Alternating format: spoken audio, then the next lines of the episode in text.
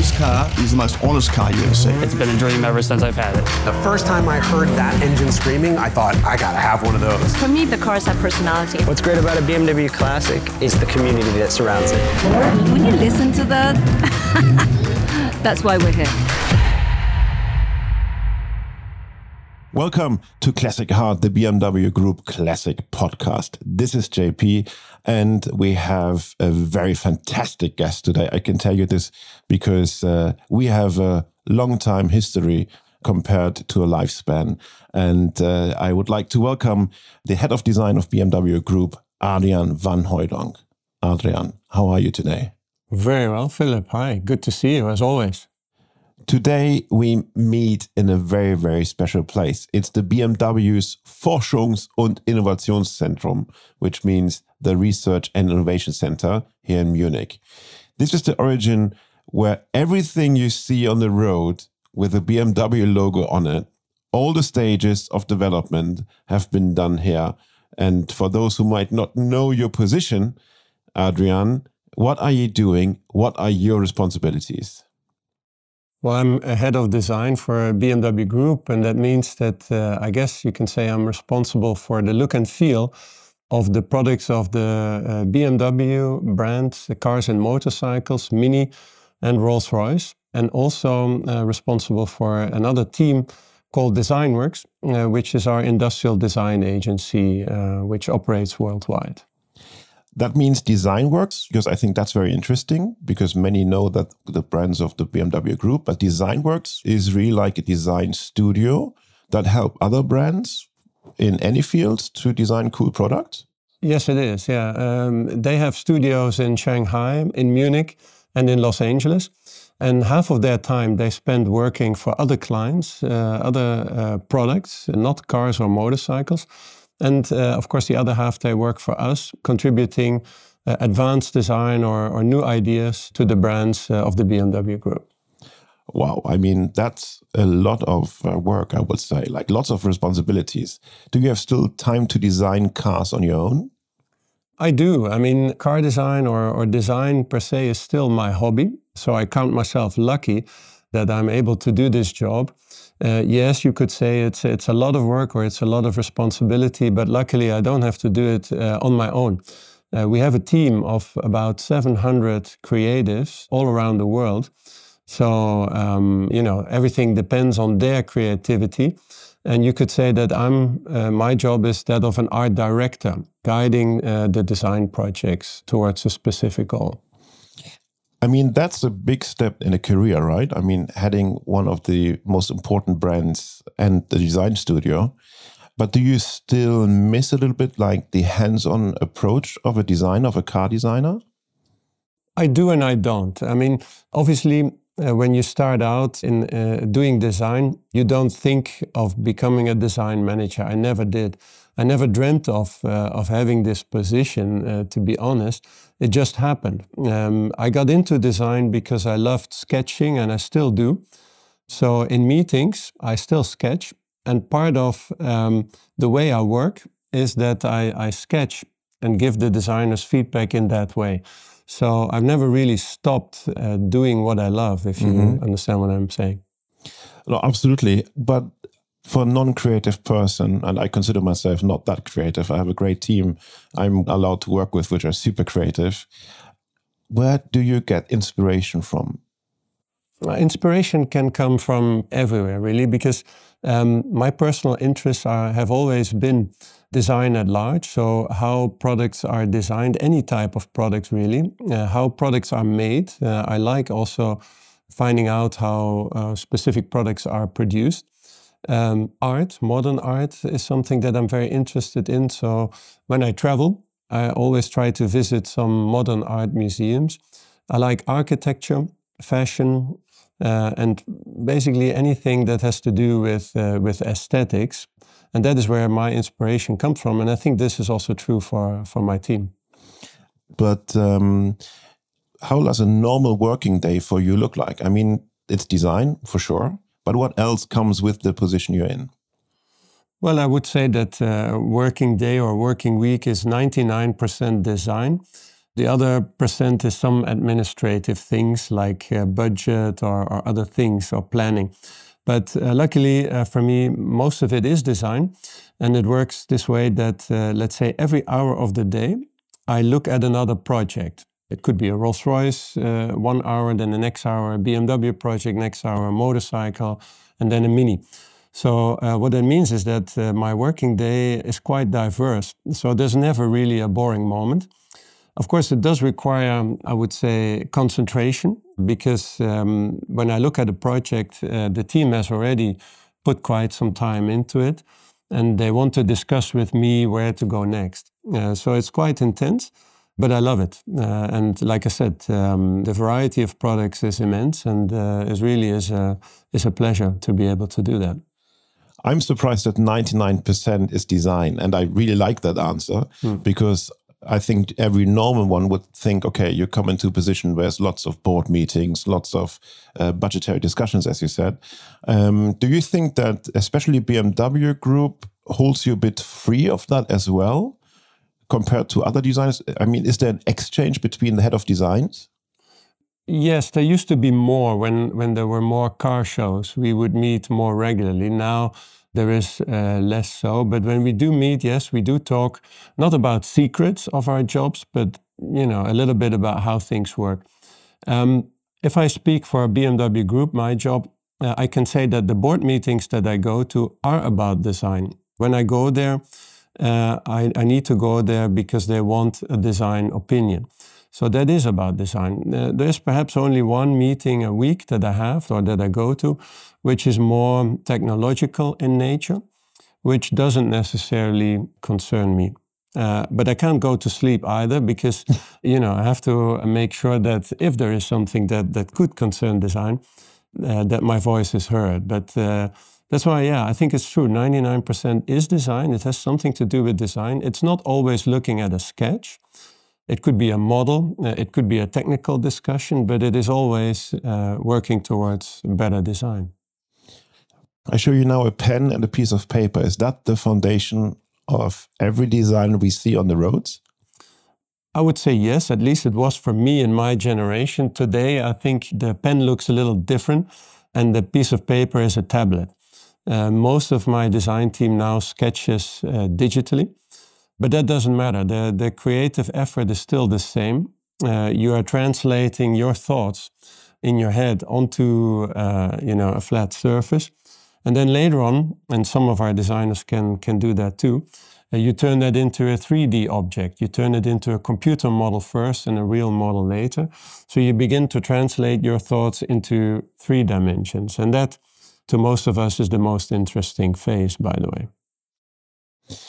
I think it would be very nice to learn a bit more about the person Adrian van Hooydonk. So you were born in the Netherlands.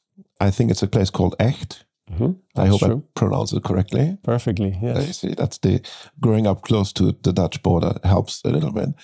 Um, did you grow up into an artistic family? Are you the first one going into a creative job? I would say no, it was not an artistic environment per se. My father was a doctor. Of course, he always claimed that every aesthetic aspect in my career came from him. Obviously, but uh, but no, you could say I'm the first one. Then, from what I know, that went into an artistic profession. Of course, my parents supported that uh, at the time where, let's say, industrial design was not very well known, and um, and that's probably also why I'm here.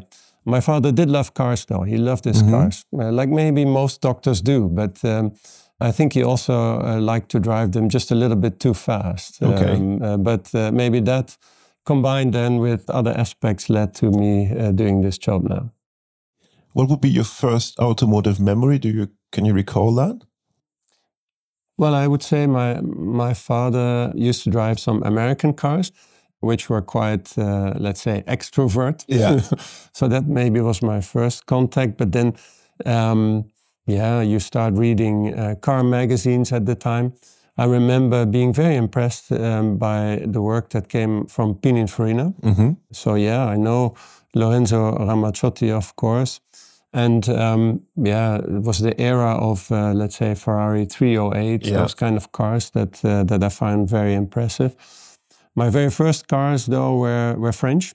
Uh, was a Peugeot and, a- and a Renault 4. Uh, those were my first Nice. cars that I had as a, as a student. Yeah. Renault 4, big revival at the moment. Yes. If you yeah. if you find a good one, uh, to everyone that tuned in, buy it because uh, the French design is is uh, in the classic and young time scene comes now very much. And you know, speaking about things come together, um, where did it all start for you? So was it sketching cars? Did you build cars with Lego? How did the fascination for design and and lines start? I can say that I started sketching cars quite early. I think most of my school books were filled with car sketches. Yeah. I remember showing them to my parents and saying already back then, look uh, what I'm doing. I want to become a car designer. And like most parents, they were nice and said, yeah, yeah, yeah. Um, and of course, they and not and even, not even I ever imagined that uh, that that would actually happen. But when was it like for you manifesting that you want to become a car designer or like a designer? I think we have to say you studied industrial design in Mhm. Evergreen in Delft. Yes, yeah, yeah. The the dream of becoming a car designer came quite early uh, because I loved designs from Italy, Pininfarina, those kind of things. So I was always more into the shape of cars than in the technol into the technology. Then you could say I parked that dream for a number of years because uh, growing up and then uh, coming towards graduation, starting to think about what to do next, I stumbled on uh, on the study industrial design, uh, which you could do in Holland and in Delft at the Polytechnic at the time. And I knew, okay, that is probably not going to lead me to become a car designer, but I was sufficiently interested in design as a whole uh, that I was happy with that. So uh, I started studying industrial design. And let's say I parked uh, the idea of becoming a car designer uh, for that. And when was the way to the parking lot to reopen that idea? It happened during my, my studies in Delft. Um, you know, the dream came back, or it never really went away. But and I met uh, someone that you probably also know, Laurens van den Acker. Yes. Um, and uh, we basically confessed to one another we had this same dream. So we started already talking then about um, how could we perhaps do this. We actually ended up doing it. Laurens is now, of course, as you know, head of design for Renault. Um, our paths were very different and in some ways similar through Italy, then uh, United States, uh, Germany. And um, yeah, then uh, when I uh, graduated in Delft, I knew, okay, now I probably have to get serious about this dream if I ever want it to come true. And then um, I wrote to BMW, to Hans Braun, who was then uh, head of design. And I sent him some sketches. And uh, he sent me back a very nice letter, which is why I still answer every letter that I get. But basically, what he wrote back to me was, "Look, I, okay," he said, uh, "Adrian, I see some talent, but BMW is not a school. So if you want to work here, we advise you to either visit the Royal College of Art or Art Center." And I took that advice to heart and went to Art Center. Where you also met a dear friend of ours and also a uh, former guest in our podcast, Gabi von Oppenheim. Yeah, right? of I think that's yeah. where the connection was started, right? Yes, that's where it started. Yeah, and uh, you know that was a, a great time. I only went there for one year, and when I graduated, I did get a job uh, offer from BMW, so uh, it worked out uh, Yeah. as hoped. But it was a little bit of a long-winded way. You know, long, sometimes long ways are the best ones. Exactly. Yeah. And one thing you mentioned earlier should not be underestimated that someone in your position takes the time to answer requests, questions that are coming, because it helped and motivated you a lot that you got an answer on a on a letter. And, try, uh, yes, yeah. Yeah, very Yeah, good. Um, did you ever speak to your parents or spoke to your parents about that the dream came true, becoming a car designer? They saw it happen, uh, luckily. So they know my, my father uh, passed away, but my mother's still alive and she knows very well uh, what I'm doing. So they saw it come true and they were happy for me. And um, yeah, so it's, uh, I think, altogether a good Yeah. story. And perhaps not straightforward. And that's what I always say to people that ask me, So, how do you do this? There's probably faster ways of doing it. Uh, but like you say, it doesn't matter how you get there. It does take some single-mindedness probably and uh, some tenacity. Yeah. And um, yeah, uh, then then you can make things happen. Lovely. I think that's a, a very satisfying non-American way of doing things. Uh, the other things that I would say is that uh, you have to be your own strongest supporter, uh, but also your own strongest critic. Because in order to, to do design, you have to be also self critical. Uh, but there's a, a time for that. Uh, it's something that I learned while doing an internship in, in Holland. I had a very uh, good boss there, also a designer, and he told me don't try to judge your sketch while you're sketching it, uh, because you'll get uh, sort of a shortcut in your brain. Let the creativity flow. Then at the end of the week, put all the sketches on the floor, then look at them, and you will know which one uh, is the best. Because sometimes, you know, I realize designers want want to be successful right away. And you shouldn't be thinking about that. You should just be thinking about designing, sketching, and uh, then judge your work at the end of the week, perhaps.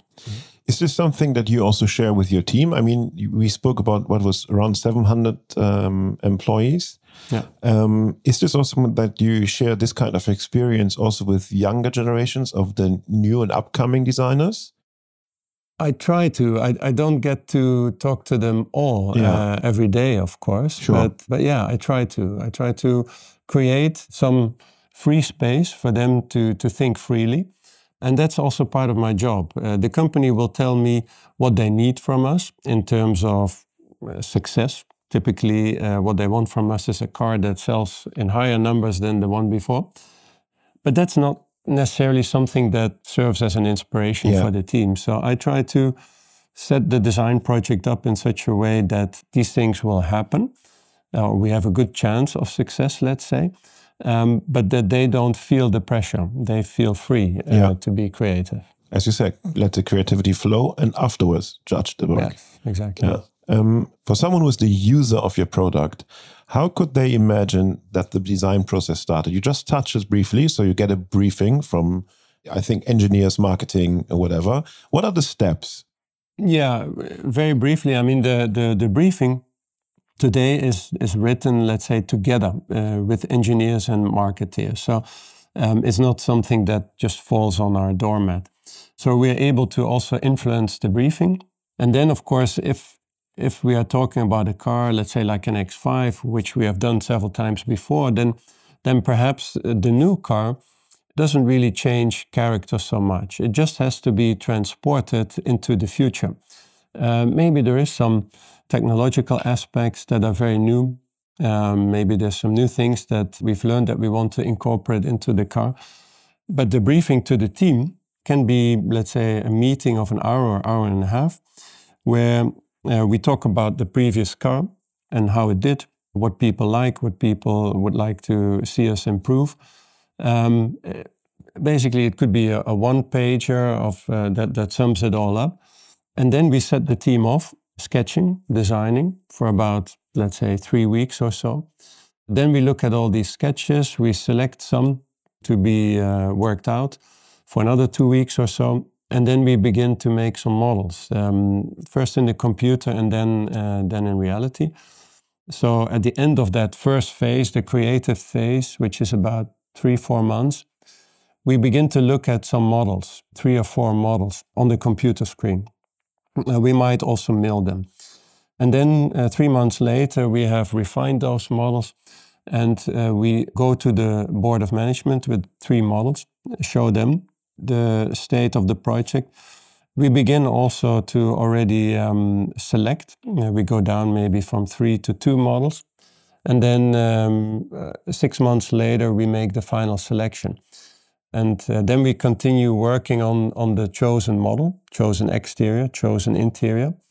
And I would say altogether, this whole process, coming down to one chosen design for the exterior and the interior, takes about a year, year and a half, roughly. And then again, uh, we, we build a model. This time it looks like a real car. Uh, so the interior that we chose and the exterior that we chose are now built together into one single model, all hand built uh, within our uh, design team. And that gets shown to the board again. And then we ask for final approval. Yeah. Uh, and if we get that, which we typically do, then the whole industrial process starts um, of making this car in, in the factory and build prototypes, testing it. And that uh, whole process of developing a car, designing and developing a car, nowadays takes about three years, three and a half years. Wow. I mean, you have to really live in the future. We try to, yes, because uh, right now, as we sit here, we are uh, working on projects for the year 25, 26. Yeah. And uh, that is then the launch date for those new products. And we have to make the design decisions for those projects now, this year. Then they come out in 26 and they stay in the market for another eight years. So we are deciding, deciding on designs this year and it has to be still relevant in the market in 2033 or something like this. So, yes, we have to at least be able to look ahead 10, 15 years, I would say. I mean, but that's, I think that's a super interesting fact because um, doesn't this gives you sleepless nights to think about what's going to be liked by the uh, consumer in, in three to five years? Sleepless nights, no, but it is certainly the hardest part of our job because who can predict the future? Yeah. Um, uh, that is that is almost impossible. Certainly, in times like these, where life seems to speed up in all aspects, certainly in technology. So it's very hard to predict, for example, what a mobile phone will look like in 15 yeah. years from now, or what Apple products will, will look like then, or you know how we will go to work back then. It's very hard to imagine at, at this point in time.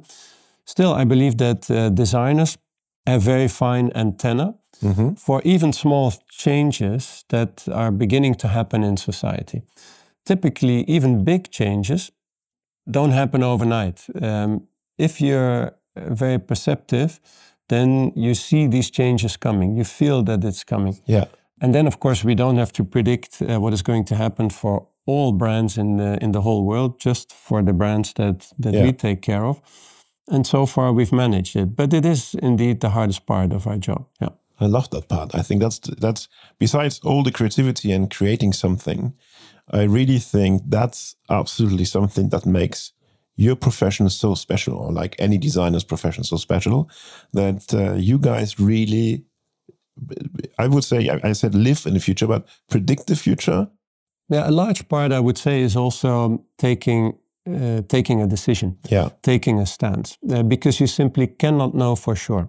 So if you wait and you want to be absolutely sure, you will never finish. Uh, and I think in the time that we live in now, the risk of not changing enough is far greater than the risk of changing too much, because yeah. the world, like I said, is changing very rapidly yeah. now.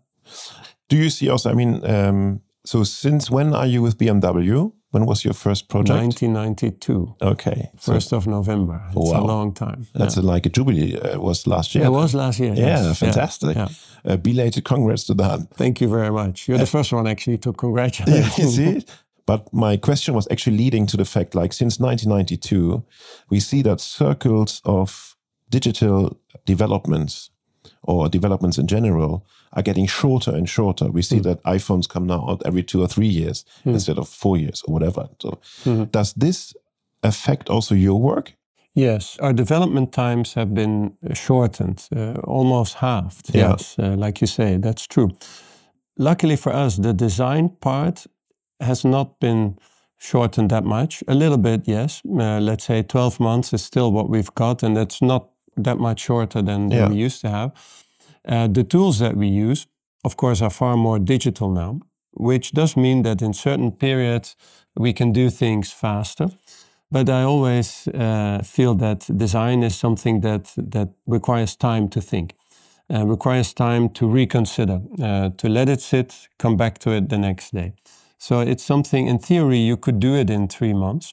And sometimes for a concept car, we do that, mm-hmm. uh, or we have done that. Uh, that can lead to good results for a concept car because it, it needs to be very spontaneous and, uh, and then and all emotion. For a production car, I would not advise uh, uh, doing that. I think 12 months is okay. Yeah.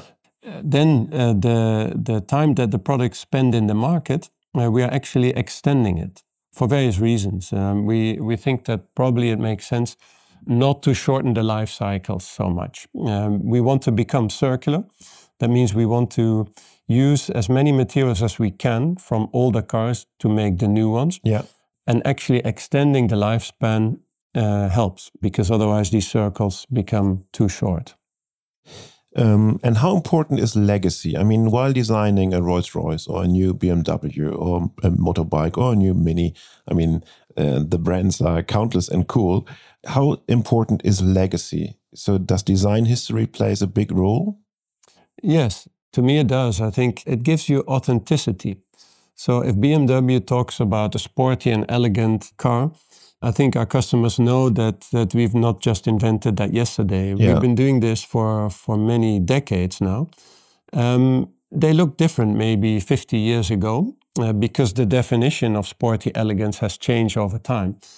Um, Rolls Royce is about effortless motoring, and it has always been about that.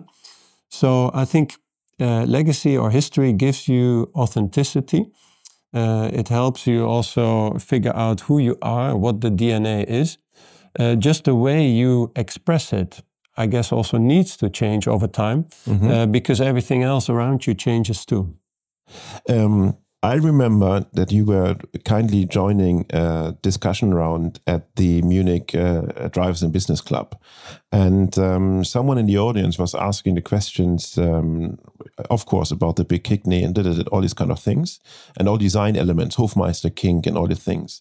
And what you said is really stuck into my mind. I hope I repeat it correctly because you said if these design elements are the thing that makes a BMW a BMW, we made something wrong because you will certainly understand the BMW if you see it on the road, even though without seeing the front or the back.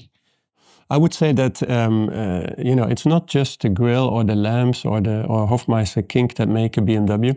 It is about proportion. It is about precision. It's about treatment of surface and lines.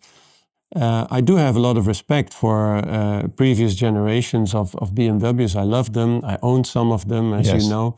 So we will always uh, want to take great care of it. Having said that, though, we believe that in order to move forward, you can't just keep repeating what has been in the past. You have to sometimes add new elements to it. And sometimes that also means changing some uh, of the iconography. No. I mean, that's sometimes a bit of the um, the issue for someone who has to work with a design element like a 911. I mean, a, a car that has, let's face it, recently not have changed a lot, if I may say so, uh, because it was very successful. So they need to keep it.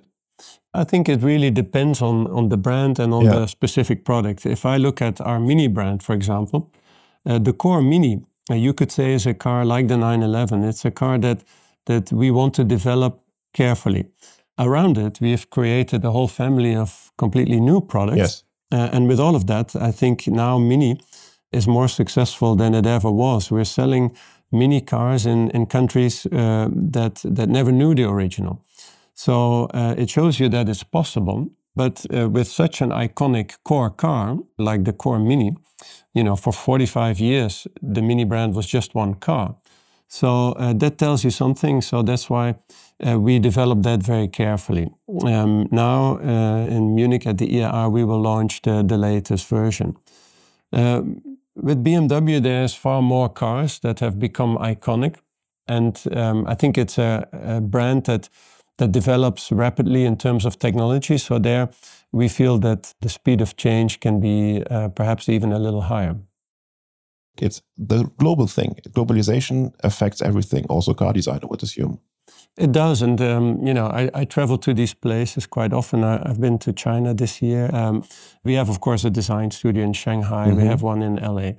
Um, the idea about the BMW brand all over the world is actually pretty similar. When I was in, in Shanghai Motor Show this year, I showed a concept car there uh, called uh, BMW Vision D.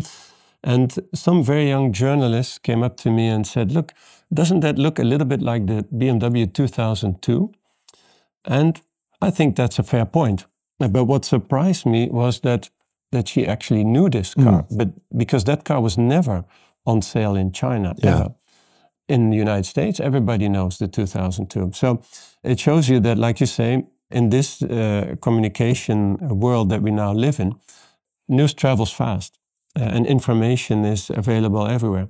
So um, I think it's a good thing that for us actually in design that the idea or the basic concept of the BMW brand is the same the world over. Still, though, there are some country-specific flavors that you can add to it. Uh, but typically, when we do a design for any of our brands, we design them for the whole world. Um, you mentioned the 2002. I would like to go one step earlier, uh, back to the 60s. Um, there was a nice article about new kind of cars BMW were presenting in motorcar for the American market uh, that says BMW in happiness. And uh, I think it showed that the at that time Neue Klasse was really a success also in the States. And I mean, the States were already a very important market, were an emerging market for BMW. But it seems that the Neue Klasse was the real game changer. Why was the Neue Klasse, which is called like the new class, or do we say Neue Klasse because we stick to this? Why was it so special in your opinion? Well, if you read uh, the history books, uh, I, I, was too young to know firsthand. Then, then you'll know that in the early 60s, BMW was nearly bankrupt. Um, the reason was the products, while being interesting and beautiful, were not uh, sold in high numbers. Uh, BMW was making an Isetta, small car, which was successful initially, but at that time uh, less so. Then um, the other cars that they were making was uh, 507, 508, and a big V8 uh, limousine, uh, which in German they call uh, Barockengel. Yes. And there was nothing in between. So sales were quite low. And then uh, BMW started creating Neue Klasse with the BMW 1500. Then uh, that turned into the 1800. It became an instant success because that was exactly the kind of car that people in that time were craving for a compact, sporty, elegant limousine. And as we now know, it set BMW on the course of success that it is still on today. And do you know the history about the name Neue Klasse? So who came up with that? I guess the, the marketing colleagues at the time uh, came up with that because the car was simply labeled uh, BMW 1500. Yeah. Then I think um, after a year or, or, two at the IAA in, in Frankfurt at the time, BMW introduced the 1800 and began to call it Neue Klasse because they began to see the potential uh, of this vehicle. And it was all new, of course, for them in terms of technology, or a combination perhaps of of elements, a certain sportiness, compactness, elegance that was new to the market as a whole. So I guess that's why they were brave enough to call it Neue Klasse. No. They filled a niche which was not filled, that you have like a sporty, yeah. compact, elegant as well, sporting, elegant car in that sense. But I, I mean, I really like it, and also like that all my American friends, and I see like a big demand, not only for 2002s, they were always like strong, like over like since I'm working in the classic sphere, so 25 years ago. Yeah. But now I see people really buying, and we had also guests in our podcast who were modifying a 2000, mm. modifying a 1500, and I, I love to see these cars coming back on the road because they were. Mm at least in Europe, they were a bit neglected at a, at a certain point in the classic community. Yeah. And now you see them coming back, which I really find interesting because it's such an important car in the BM in the younger BMW history. Uh, is it actually true that the first design studies talking about design elements uh, were presented without the BMW kidney? I would say it was a different interpretation uh, yeah. of, a, of a BMW kidney, fairly uh, wide and, and low slung. And yes, in the course of the design phase, they added uh, some more elements to it. So you could say it's almost a grill within a grill than how yeah. the car came out. Uh, what it also initiated, let's say, was sort of a, a, visual connection between the headlamps and the grill. And that is something that we still do today in the in the 3 Series, uh, a strong visual connection between lamps and grill. Uh, and that is something that, of course, we're looking at also for the future future is a very good keyword, actually, because next week there will be the IAA, the International Automotive uh, Show in Munich. So uh, that means there will be a world premiere of the BMW Vision Neue Klasse. I mean, we are allowed to talk about this sensation now, as this podcast will be released after the IAA. But may I ask, why is BMW presenting the Neue Klasse again in 2023? Or let's say their vision of the Neue Klasse 2023. Is everything starting all over again? Uh, it is not because we, we want to do retro design. Let me let me say Yeah. that first. The reason why we are talking about Neue Klasse again is because we, we think that back then in the 60s, Neue Klasse was uh, a very important moment in time for the company. It was also a new page in the book of BMW design. And we feel that what we are showing now at IAA with Neue Klasse could be that again. A new page uh, in the history of BMW design, certainly a big step in terms of technology. And yet, I believe that, um, that it is very much a BMW. Everything is new, uh, all the aspects of the design are new, but I think it's very true to the BMW DNA. And it could, we hope at least, become again a stepping stone for success uh, in the next uh, decades. I mean, that's very exciting. So, can you just share some elements you really love on that car? Or the things that for you make this thing very special? Well, um, the, the new Neue Klasse, of course, is electric, it is digital, and it is circular. So, those are the key elements of the car. In terms of design, I think it's very clean. So, you can probably tell it's a zero emission vehicle. I do believe it has a, a very dynamic stance, very BMW typical proportions, two and a half box uh, design. I think it sits well on its wheels. So it does look dynamic even when it's standing still. And it's doing that, I would say, with very few lines, almost effortless. Then when you sit inside the car, you feel like the driving is important. And it always has been to us in BMW. We love driving, all of us do. And, um, and that meant in the past that the cockpit had many switches and was, you know, curved around you. In the new Neue Klasse, we show a new interpretation of what we call driver orientation. It is now very intelligent, very digital. Uh, we project most of the information into the windscreen, uh, and that helps you actually focus on the road. Hands on the wheel, eyes on the road, that's our uh, mantra. So we believe it is very true to the core uh, beliefs of BMW driving sensation, dynamic stance, even when standing still.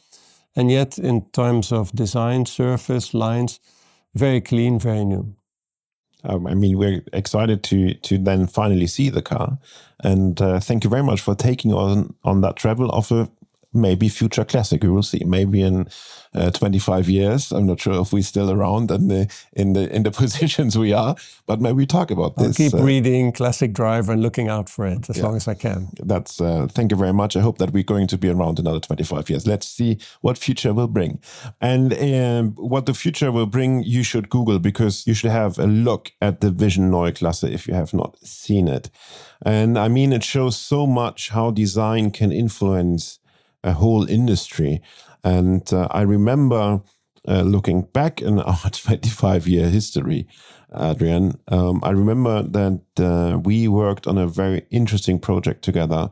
We means uh, you, the design of BMW Group, and uh, a classic driver, because uh, you asked if we would have fun in doing a storytelling about a long lost project, the BMW Garmisch. Uh, what does the Garmisch concept mean to you? The BMW Garmisch to me is, is uh, takes a special place, at least in, in my view, on BMW's design history, because it was a show car designed by uh, Marcello Gandini in his time at Bertone, and and I hold uh, Marcello in very high regard. He's one of the most inspiring, creative designers that that I know, and that's why this car was so intriguing to me. The the problem was though that um, I'd never seen it in real life. The car Yeah. had disappeared. It was gone. Uh, we didn't have it in our uh, museum or in our storage facilities. All we had was like four or five photos of it. So then I had the crazy idea, perhaps to uh, to recreate it because I felt, uh, you know, it should be in our collection. It should be something that people could look at. So the first thing that I did was uh, I contacted you guys and then uh, told you guys about this idea. You, uh, luckily for me, told me it was perhaps not so crazy. And then and then we went to to visit Mr. Gandini.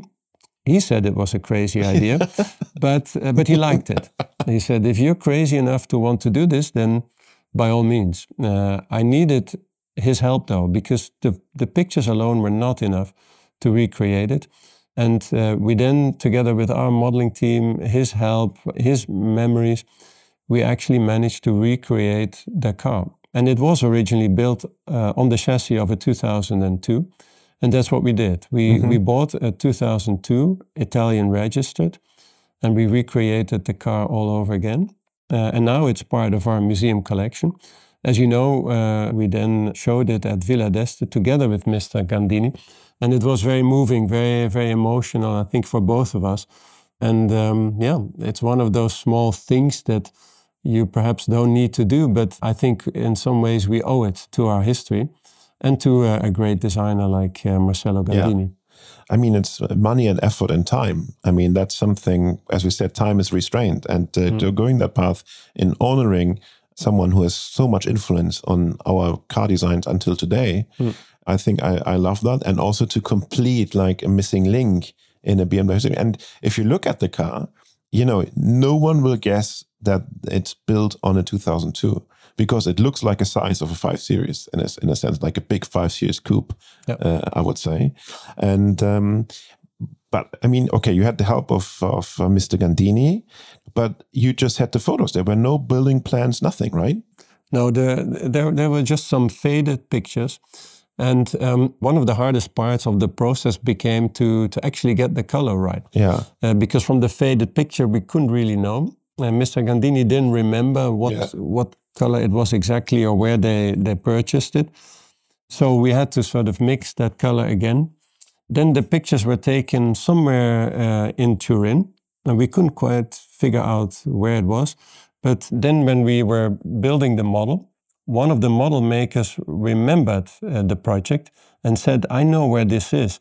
And he took us to that very spot where the picture was taken. So we even recreated the picture at that very location. Amazing. So altogether, it was a very, very nice adventure, a very rewarding project.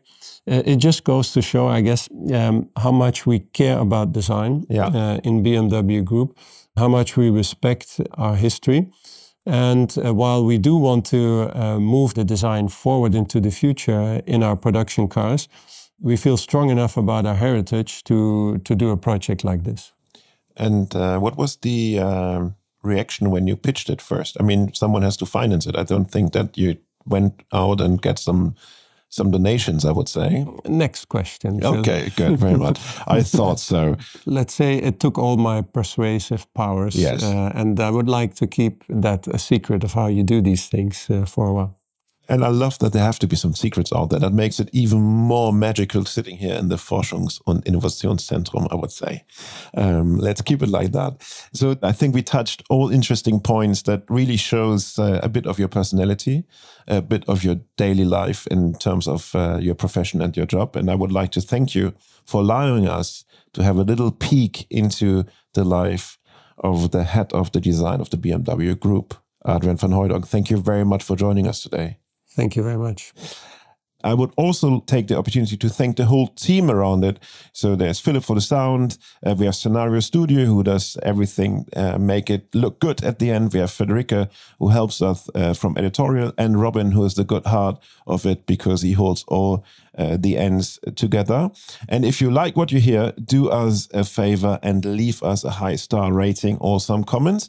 And to never miss another episode of Classic Heart please subscribe to the podcast service of your choice.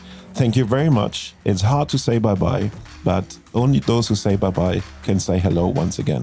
Thank you very much, Adrian van Hooydonk. Thank you. My pleasure, Philip.